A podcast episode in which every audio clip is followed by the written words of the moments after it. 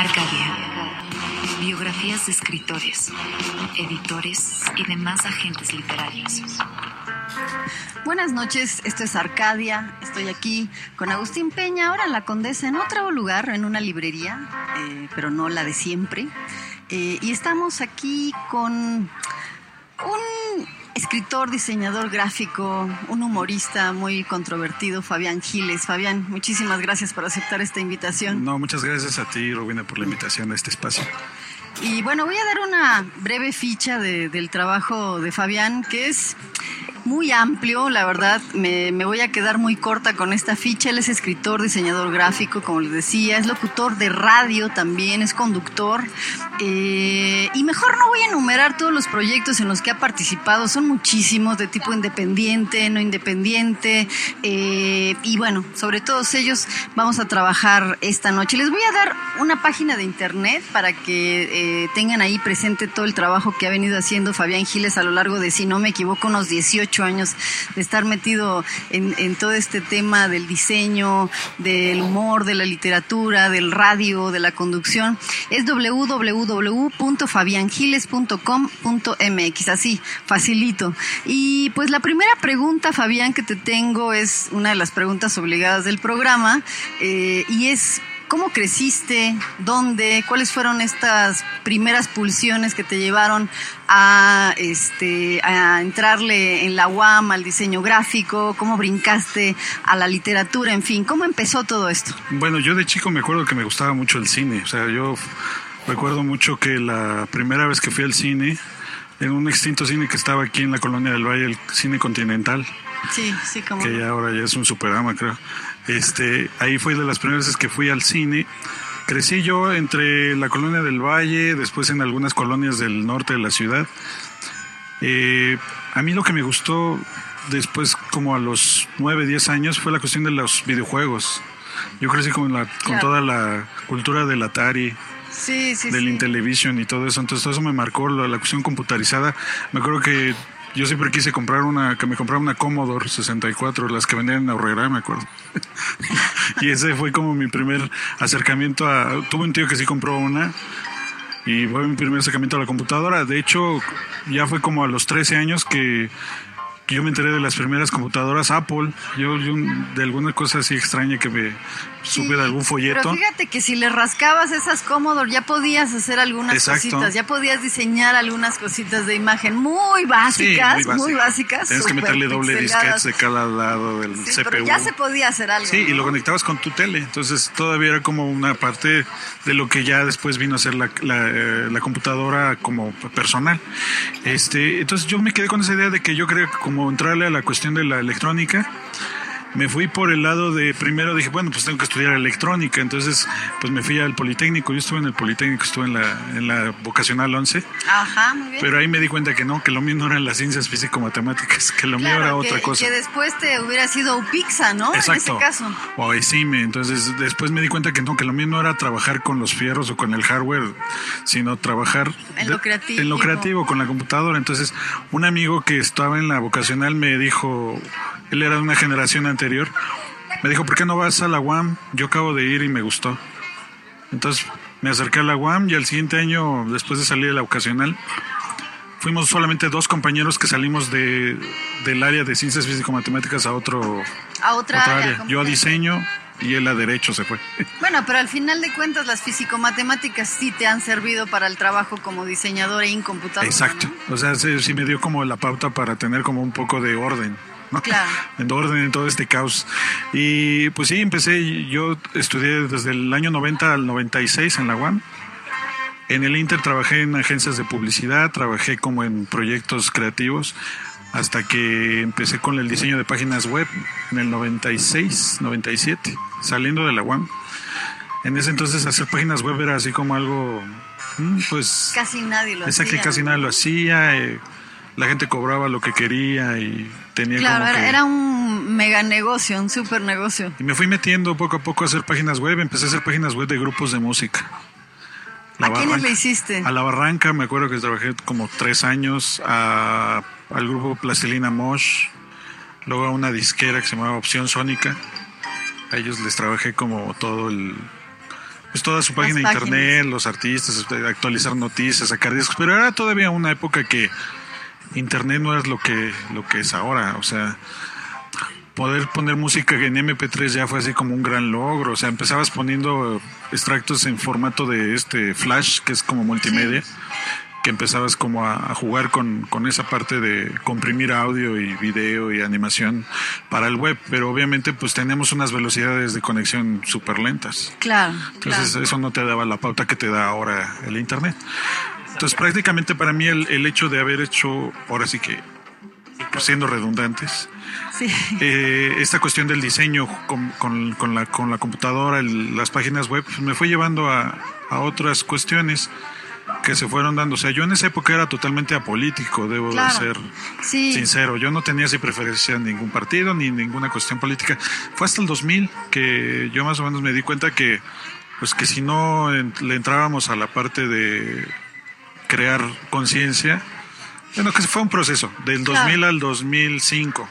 Ahí fue cuando ya empezaste a hacer este crítica política. Y bueno, yo pensaba entrar a estos temas rudos un poquito más tarde, pero, pero bueno, ya que lo estás tocando, este, me interesa mucho saber eh, eh, qué me puedes decir con respecto al precio que representa ser crítico en un sistema político como el nuestro. O sea, ¿cuál, cuál es el precio, cuál ha sido el precio de, de, de ser, de, de ser tan crítico? Pues eh, yo creo que el precio ha sido que, eh, o sea, sí he logrado conocer, conocer digo, eh, las- la situación y la problemática del país.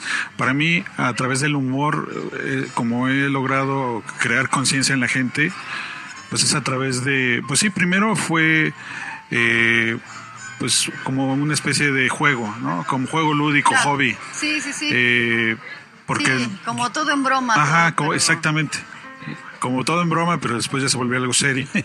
y posteriormente eh, pues lo fui vinculando con otros proyectos en radio, en medios impresos. Y pues el precio que he pagado, pues supongo yo que es un poco eh, tener un- esa...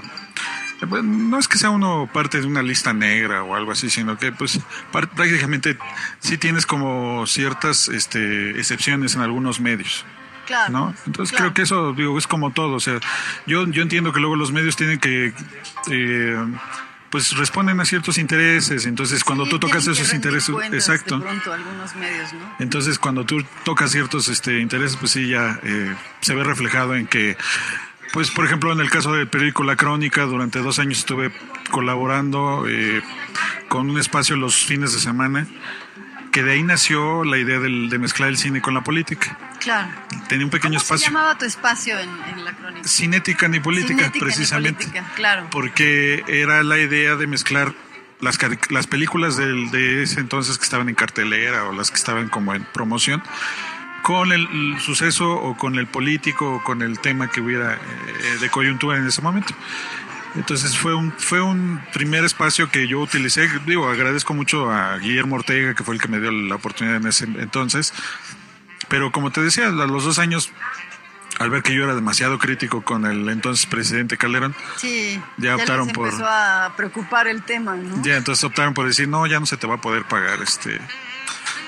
Y entonces por ahí Claro, empieza... En, la, en la crónica ocurrió eh, algo parecido con muchos comunicadores que trabajaban por ahí en aquellos mismos años, ¿eh? es decir, este, no fuiste el único que, Sí. que salió de la crónica en, eso, en ese Sí, tiempo. hubo un cambio ahí de administración y pues eso se vio, digo, reflejado en el trabajo, digo, que yo hice. A la par, digo, después de eso fue cuando yo entré, por ejemplo, a, a- a Milenio con Jairo Calixto, que hasta la fecha sigo colaborando esporádicamente, pero sigo Sí, pero colaborando. ya tienes bastantes añitos trabajando en, en Milenio y sacaste de hecho un libro que va, este, que es el resumen de todo el trabajo eh, que hiciste en Milenio. ¿no? Exacto, eh, de ahí vino el libro de México al Chile. Claro. que fue como el compendio de todo este trabajo de cinco años, con material que se había publicado, material que no se había publicado, eh, cosas que también fui yo recopilando en el transcurso de esos años. Y ese libro, pues fue una cosa muy chistosa porque yo lo, lo primero lo planeé como una especie de pues de proyecto lúdico y después lo presenté a la editorial, la editorial lo, lo, lo aprobó en menos de un mes, ya estaba el libro casi listo. y fue muy exitoso porque además tuvo un tiraje, según recuerdo, bastante grande. Así es, fueron 10.000 ejemplares. Sí. Y de los cuales pues sí se distribuyeron bastante en, en diversos sitios del país, en las tiendas estas de los buitos se fueron se fueron distribuyendo en todo en por todos lados yo yo preguntaba y me decían sí sí aquí lo, aquí lo tenemos entonces creo yo que fue un libro que se le salió de las manos no Sí. pensaron que tuviera No sabían que fuera esa papa caliente. Pues. Exactamente. O sea, no sabían que el material que contenía eh, pues iba a ser como muy... Pues sí, pues por el mismo el mismo nombre lo dice, picante, ¿no? O sea, iba, iba, iba a ser este incómodo, pues. Entonces, pues de ahí lo que a mí me dio como pauta fue que ese libro me sirvió, pues sí, de experiencia para pues saber cómo, cómo empezar a generar proyectos literarios. Digo, yo no había hecho ninguno hasta ese entonces. Mi idea fue primero tu primer libro. eh, fue mi primer libro como autor y fue mi primer libro también como, como diseñador. O sea, yo no había Claro. hecho, a la par digo, del diseño, había estado trabajando en páginas web, había hecho algunas cosas de diseño para arte de discos, eh, cosas editoriales muy básicas. Pero formar un libro, o sea, desde el inicio hasta el final, o sea, fue para mí pues una, Era un- fue una experiencia nueva y, y además un éxito probablemente inesperado, ¿no? Exacto. El que tuviste. Eh, bueno, yo quisiera que nos dijeras ahora, ya que ya entramos en estas materias, este, ¿qué es lo que tienes tú que decirnos? Este, gráficamente, eh, pues todos conocemos o muchos conocemos ya eh, tu trabajo porque ha aparecido durante muchos años en, diversos medios. Este, ahora lo acabas tú mismo de decir, en Milenio todavía tienes este espacio de colaboración. Eh, pero bueno, ¿qué es lo que tú puedes decir en resumen de la clase política a la que criticas?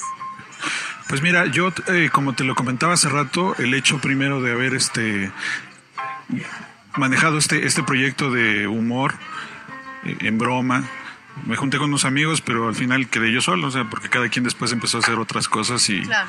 y yo lo seguí, digo, y- y lo seguí manteniendo hasta la fecha. Entonces, ese proyecto lo, lo que me dio a mí como pauta fue darte cuenta de que pues, los políticos son gente común y corriente, gente Claro. común que, digo, están en puestos públicos, pero no son, pues, ni, ni reyes, ni dioses, ni gente que a la cual tengas que rendir pleitesía, ¿no? Supongo. Pero ¿no te parece que el poder enferma un poco? Exacto, ese es el problema, que ya una vez estando en, en- en dentro del poder, pues la gente como que ya cambia, ¿no? Entonces, eh, pero yo lo que traté de hacer pues fue carica- caricaturizar su, su esencia como, como lo hice con el primer proyecto en el, con el que yo inicié con el humor político, que fue unas playeras. Las playeras se llamaban Nos lleva el diablo Sí, nos lleva el diablo. porque hacíamos parodia a una marca que en ese entonces estaba muy, muy, muy en boga. Eran dos marcas. La marca Monster, que era una especie de parafernalia rockera y cuestiones de, de humor, pero hacia lo hacia el culto del rock y todo esto. Sí. Entonces nos hizo eh, pues fácil parodiarlo. Entonces, en lugar de ser Monster, nosotros le pusimos Monstruo. Monstruo y, el, y la marca de ellos era 666, la marca del diablo, ¿no? Decía. Ajá, sí, sí. Y nosotros dijimos, no, nosotros le vamos a poner 2006 nos lleva el diablo. diablo. Entonces fue un poco como hacer esa alegoría al, a la marca de ese entonces. Entonces los primeros eh, empezar a, a jugar con, el, con la idea fue que en ese entonces empezaban a estar los primeros precandidatos a la elección de 2006 y, y- y jugamos con su imagen y un poco pues como haciendo alusión a los monstruos, los monstruos del cine, los monstruos de consagrados de la historia de terror, de- Sí, me acuerdo de Madrazo como vampiro. como vampiro, el, el mismo Andrés Manuel como el Pokémon, Como porque el que ese se sale un poco del contexto El porque era el claro. Pejemón, porque nosotros jugamos con la idea de los monstruos, pero luego él no lo encontrábamos como, lo pensamos poner como el monstruo de la Laguna Verde, en algún momento dijimos, pero luego salió, en ese entonces estaba también muy en boga el, el Pokémon, y quisimos es- esa alegoría de que era el muñeco o monstruito pequeño que era invencible, ¿no? Que según él era invencible, que nadie, que, le- que no le podían tocar ni un Sí, que se transforma además. Exacto. ¿No? Porque entonces, esa, esa alegoría la hicimos con estos monstruos, eh, jugando con los monstruos de terror, eh, como Frankenstein, va- los vampiros, hombres lobos, en fin. Y fue como la primera, eh, el primer acercamiento al, al humor gráfico y un poco haciendo crítica a estos políticos que, Claro. pues tienen, tienen ese lado, ¿no? De, digamos, de... Pues digamos que se ponen de pechito para que uno los critique, la verdad. Exacto. ¿no? Bueno, pues vamos ya al primer corte de programa. Estamos platicando Agustín Peña y yo, Rowena Naval, con Fabián Giles. Y todavía nos queda bastante que decir acerca de los políticos. Le voy a hacer algunas otras preguntas a Fabián después de esta rola que él mismo, según entiendo, nos va a sugerir. Arcadia. Por Ibero 90.9. Fabián, me imagino que algunos políticos se lo han tomado muy mal y puede que algunos se lo hayan tomado hasta bien, depende, ¿no? Este, yo creo que el sentido del humor está muy, muy pegado con la inteligencia. Habrá algunos que inteligentemente se rían y otros que tontamente se enojen. ¿Te ha pasado que algún político se acerque a ti para reclamar? Solamente una vez en Facebook me reclamó el expresidente Vicente Fox. Me mandó un mensaje este, diciéndome con esa voz car- característica que él tiene, que, que me gusta a mí imitarla también, Sí, sí, que es eh, más o menos diría así, a ver, ciertamente te voy a decir una cosa, a ver si ya dejas de, de decir tonterías. ¿eh? Este, y entonces yo le contesté en el Facebook, pues a ver si usted ya deja de hacerlas, ¿no? Porque Claro. por esa misma razón es por la que yo escribo ¿Cómo todo esto. puesto? ¿Cómo? O sea, alguna, alguna parodia que hice de él, como tengo una parodia, de hecho fue después una parodia que armé de Vicente Fox con el blogger que se llama Wherever Tomorrow, que es muy conocido entre la comunidad de YouTube. Entonces hicimos una vez una parodia porque Vicente Fox empezó a sacar unos videoblogs donde salía él muy sentadito con un chaleco y a un lado una Virgen de Guadalupe casi casi ahí para hablar de, de lo que él, según él era este como su filosofía de la, de la paz. Entonces se nos ocurrió mezclar el Wherever Tomorrow con el con Vicente Fox y entonces se llamó el Wherever to Fox. Entonces salía igual hablando como Fox y como, que- como este personaje Wherever Tomorrow, de decir incoherencias y de hablar cosas por decir, ¿no? O sea, es que él, pues, la, la lengua se le va más rápido que, el- que la Sí. cuestión del cerebro, ¿no? Supongo. Sí, sí, sí. Entonces, esta cosa yo creo que llegó a él y no le gustó. Pero de ahí en fuera, solamente he tenido contacto como dos o tres políticos. Uno de ellos fue Manuel Fabio Beltrones, en una reunión que hubo del Senado con la prensa. Eh, sí me lo presentaron. Sí, ¿Te dijo algo? ¿Le, le gustó? no, solamente se me quedó viendo y me dijo, ah, este, muy bien, muy bien, seguimos con mucho detenimiento su trabajo, ¿eh? O sea, ya fue así como, yo ¿Y no, no sé, te me quedé, preocupaste? ¿No saliste temblando? sí, no sé por qué me quedé pensando o escuchando así por detrás la, la música del padrino, así, eh, entre, entre cortinas, pero prácticamente después de eso, yo lo que he hecho con, con, con, con mi trabajo es que trato de no burlarme de, de los políticos como tal, sino de lo que hacen. ¿no? Claro, claro. Digamos que todas las tonterías que hacen, no, a veces nosotros nada más hacemos copy-paste, o sea, es algo que pues ya lo, lo ves. Digo, Fox dio mucho material, ¿no? Eh, yo lo respeté mientras fue presidente, como, como bien tendría que ser, pero en cuanto él salió de, de la presidencia, en 2007 yo abrí un, blog que se llamaba Foxilandia, entonces le empecé a dar seguimiento a todas y cada una de las tonterías que hacía este señor durante ese lapso. Entonces eh, llegué incluso a crear un, un juego basado en el Monopoly, pero que se llamaba Foxopoly. Lo armamos con igual con ¿Y sus esto fue, fue después del reclamo de, de Fox por el Facebook? O sea, como que te dio cuerda, una cosa así. Ah, Yo creo que fue a la par, ¿eh? Yo creo que par. sí, estábamos Fue en eso. en esa, en esa época. en esa época, entonces, eh, pero pues él ya no tiene ninguna injerencia y eh, digamos que todo esto, digo, se llevó a cabo porque, pues sí, para mí Fox realmente fue una decepción Sí, para muchos. para muchos, ¿sí? Este, Sí. como dicen que no fue el cambio, fue, fue como le dicen, como raya, o sea, puras monedas, fue, o sea, no, no, no fue algo que realmente fuera sustancioso para el país, pero bueno, eh, en ese aspecto, digo, no he recibido así como, digo, creo yo que mi trabajo ha sido hasta cierto punto respetuoso. O sea, hay gente que me, me ha escrito en, en las redes sociales y me dice que mi trabajo como humor, o sea, pues que no, no, no me tengo por qué valer de cosas vulgares. No, no, El albur, las dobles... Eh, bueno, a lo mejor un poco el doble sentido, sí. Sí, el doble sentido, pero vaya, al final de cuentas no es un humor dañino, pues, o sea, a mí no me lo parece. De hecho, no, no es, o sea, es un humor que yo, por ejemplo, lo analicé en el primer libro de México al Chile. Lo, lo vi cuando fue la feria del libro que presentamos precisamente ese año, en 2012 el libro. Eh, me invitaron a una firma de libros en la, una librería de Guadalajara. Entonces estaba yo ahí sentado eh, pues, esperando a que llegara la gente y en eso llegó una niña de 12 años y me dijo, oye, este, me gustó mucho tu libro.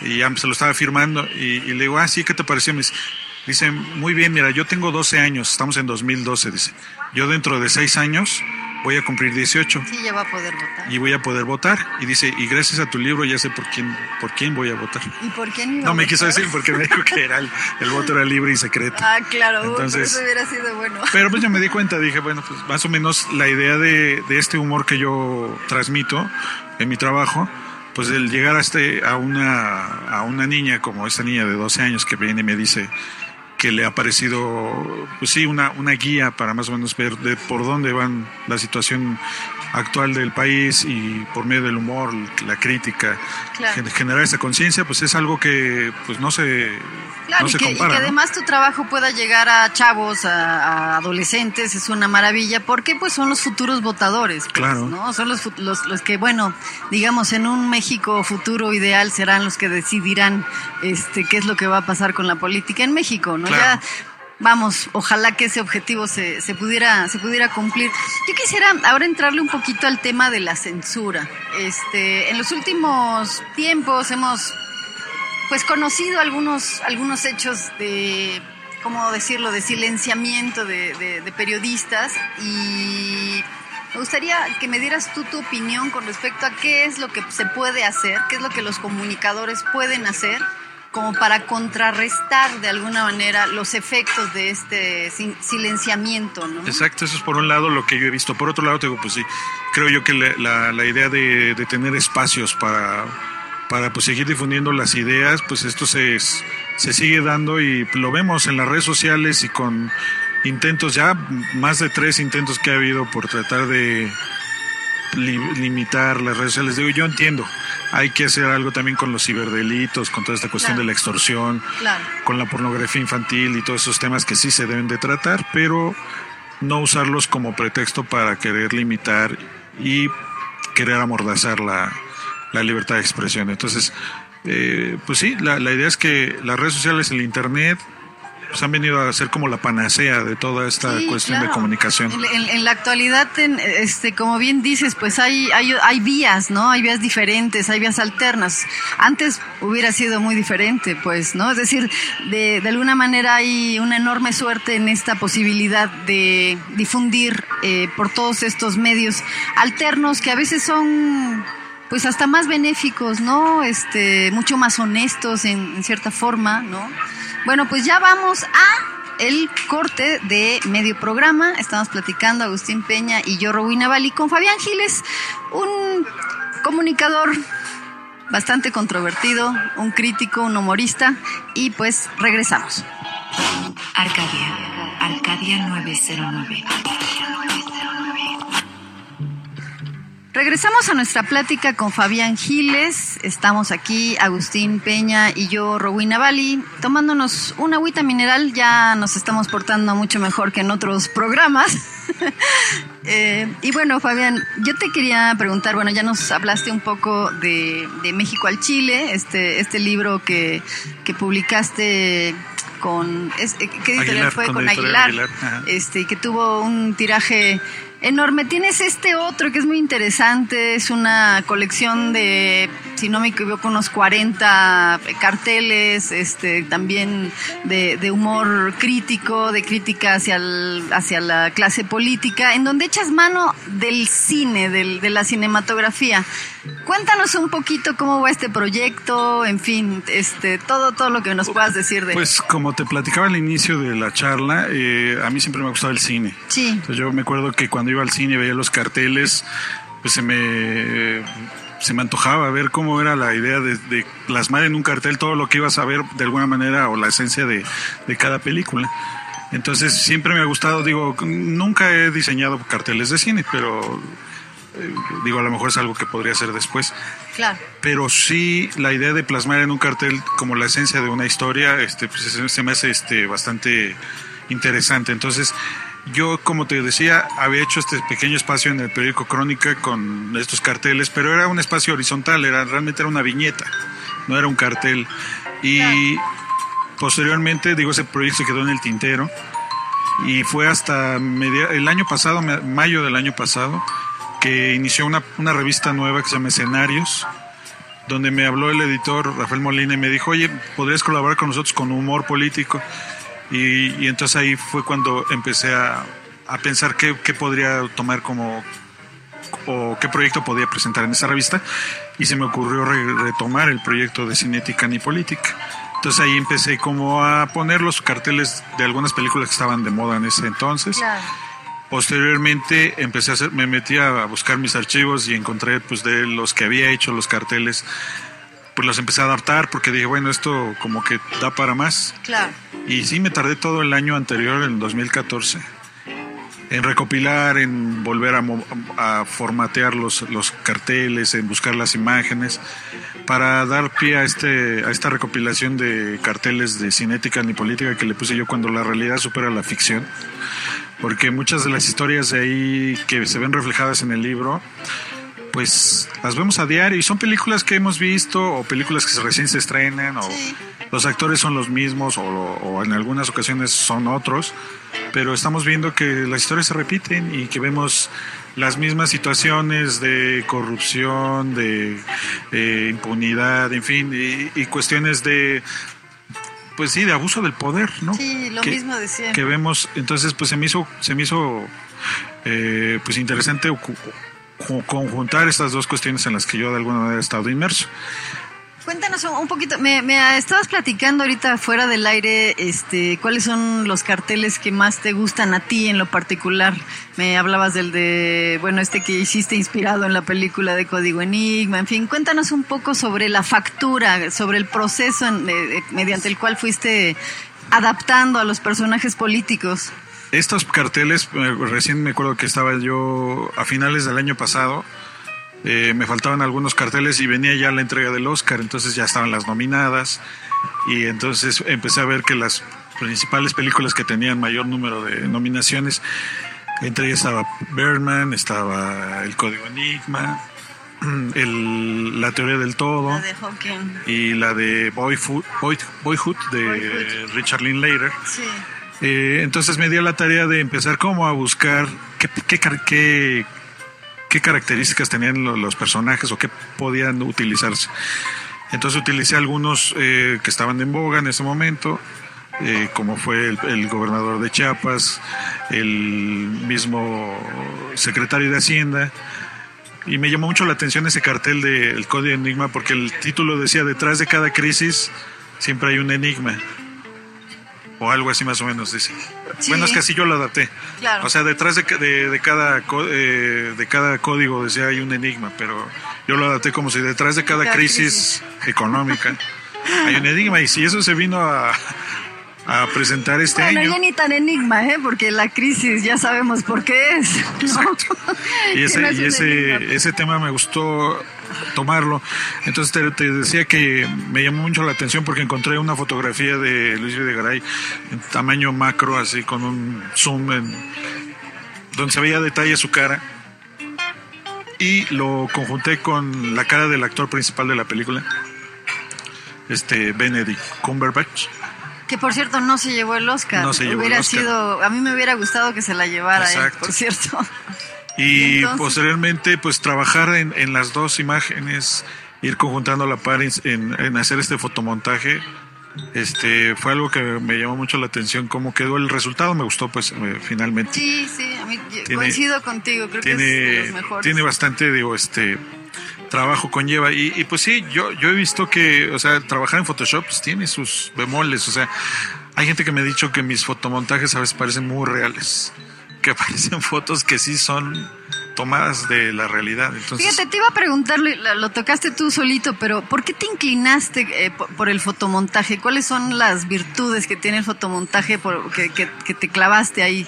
Pues yo creo que uno es que puedes hacer creerle a la gente que es algo que, no es, que no es real, este, lo es, ¿no? Entonces, eh, digo yo digo me gustaría tener la habilidad para dibujar y poder hacer cosas muy realistas no tener trazos que realmente eh, se parecieran o fueran más fidedignos este, o pegados a la realidad. Entonces, el usar el fotomontaje para mí fue la herramienta como para crear ese tipo de imágenes que no podría yo hacer a mano o dibujando. Y, que te dieran ese realismo que tú requieres. Exacto, y, y pues sí es un trabajo laborioso porque desde buscar las fotografías que empalmen con la característica del personaje que tienes ahí reflejado, la luz, las sombras, o sea, tienes que tener todo un este pues manejo de imagen que pues sí te digo, algunas veces se ven tan reales que luego hay gente que sí me ha dicho, "Oye, esa foto parece real." Eh, y, y, por otro lado, pues porque a mí el Photoshop también fue una herramienta que me gustó mucho para pues para trabajar eh, lo que hacía en diseño y sirvió como para explorar, digamos, esa parte lúdica, pero a la vez también crítica de, del diseño. Claro. Que me encontré por ahí en tu en tu página de internet el término artivismo. Este, siempre, bueno, suelo preguntar, ¿no? A, los escritores si, si les importa o si, en fin, hacer, hacer activismo, es decir, ¿por qué? ¿no? Tú hablas de artivismo. Primero defíneme este, este término. ¿Cómo lo defines? Es un término, digamos, que mezcla, digamos, la palabra arte y activismo. Entonces, por ende, yo siempre he estado como muy interesado también en ese tipo de trabajo que es que obviamente a través de las redes sociales se ha visto ya más difundido y que consiste pues precisamente en, llevar a cabo este tipo de, de actividades eh, de protesta o, en, o crítica eh, pues por medio de, tu arte. Exacto, por medio de arte, que pues obviamente la ilustración, el dibujo como tal, eh, pues se ha llevado a cabo y pues creo yo que en México hay gente también que nos dedicamos a esto, pero no a gran escala como sería, por ejemplo, el caso del artista de, de la Gran Bretaña, Banksy, ¿no? O el caso de este artista de, de California que se llama Chipper Fairley que se basa en esta imagen de Obey, que, es, que él utilizó primero como una especie de crítica al sistema, eh, primero pues utilizando la imagen de un luchador llamado André el Gigante,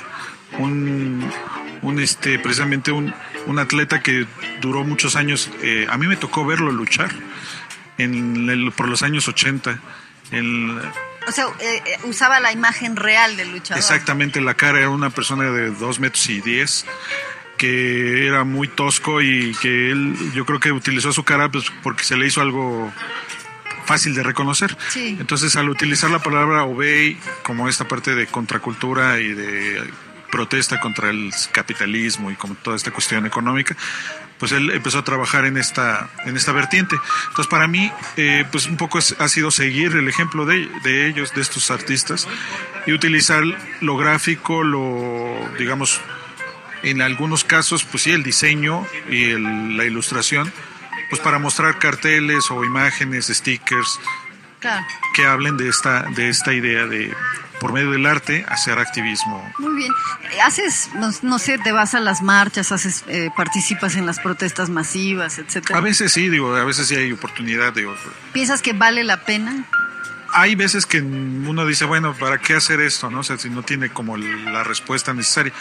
Pero creo yo que si, digo, lo, lo hemos visto en ejemplos como lo que sucedió en la primavera árabe, lo que ha venido claro. sucediendo en, en, en España, eh, todos, estos, todos estos movimientos que han, han, ido como evolucionando de las redes sociales a las calles, pero aquí como que falta un poco, tener un poco más de organización sí. y como de ser un poco más conscientes. Bueno, vamos creciendo, ¿eh? vamos evolucionando. En los últimos años eh, se ha visto cómo, cómo las marchas van siendo mucho más eh, asistidas, digamos. Y, y aunque dicen que no funciona, no funciona la, la cuestión del en internet. términos reales, quién sabe. ¿no? Pero yo lo he visto, digo, lo vimos a verdad recientemente con este intento de la ley que estaban intentando poner en el Senado para empezar a regular el internet. Sí, sí, o sea, sí, la gente en redes sociales, en todos los, todos los este activistas de alguna manera, toda la gente empezó a externar este disgusto. Claro. A tal grado que se hizo a un lado, la, la tuvieron que bajar. Entonces creo que sí, hay formas de, de mostrar el disgusto y, y, de apoyar ciertas causas. La cuestión es saberlas encauzar y claro, a través, pues. de, como yo lo hago con esta cuestión del arte y, y, el activismo. Pues muy bien, Fabián. Ya estamos entonces en el tercer eh, el tercer corte de programa. Ya estamos, ya este que sigue es el último, se nos está yendo siempre como agua. Nunca termino de hacer todas las preguntas que tengo que hacer. Eh, en fin, estamos aquí, Agustín Peña y yo, Rowena Naval, y vamos a escuchar otra canción que ya Fabián nos propondrá. Es una canción sorpresa. Arcadia. Por Ibero 90.9. Regresamos a nuestra plática con Fabián Giles. Estamos Agustín Peña y yo, Rowena Bali, en una librería de la Condesa. Hace un poquito de calor, eh, como les decía, ya nos estamos portando bien, ya no hay vino, ya no hay carne, ya no hay cerveza ni, ni cubas enfrente de nosotros, pero bueno, pues salimos más sobrios de estas pláticas normalmente.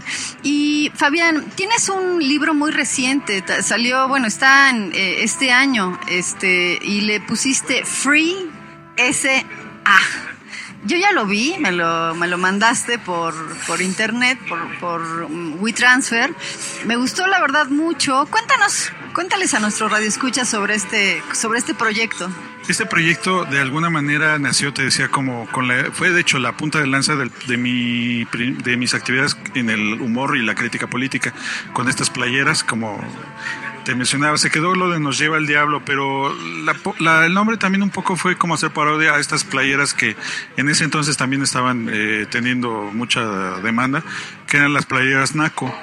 No sé si te acuerdas que hacían como toda esta eh, exalzar toda esta cuestión de lo popular, de la cultura, de las, de, pues sí, de la calle. Sí, muy socorridas por acá en la Condesa. Exacto, o sea, que se volvieron así como muy de moda. Sí. Entonces, yo no quería sacar como el nombre así directamente, o sea, digo, se me ocurrió hacer como la antítesis y poner, bueno, si esto se llama Naco, pues les voy a poner fresa, ¿no? A estas playas, pero entonces, como para, para disfrazar el nombre le puse Free SA, entonces un poco suena como fresa. Claro, ¿no? Un poco es la idea, pero también un poco la idea de free SA, un poco fue como libre o sociedad anónima libre o una especie como de búsqueda de la libertad de expresión. Entonces, eh, las playeras, como te mencionaba, fuimos cuatro personas al principio, al final me quedé yo y lo seguí haciendo como por, por etapas durante estos últimos 10 años.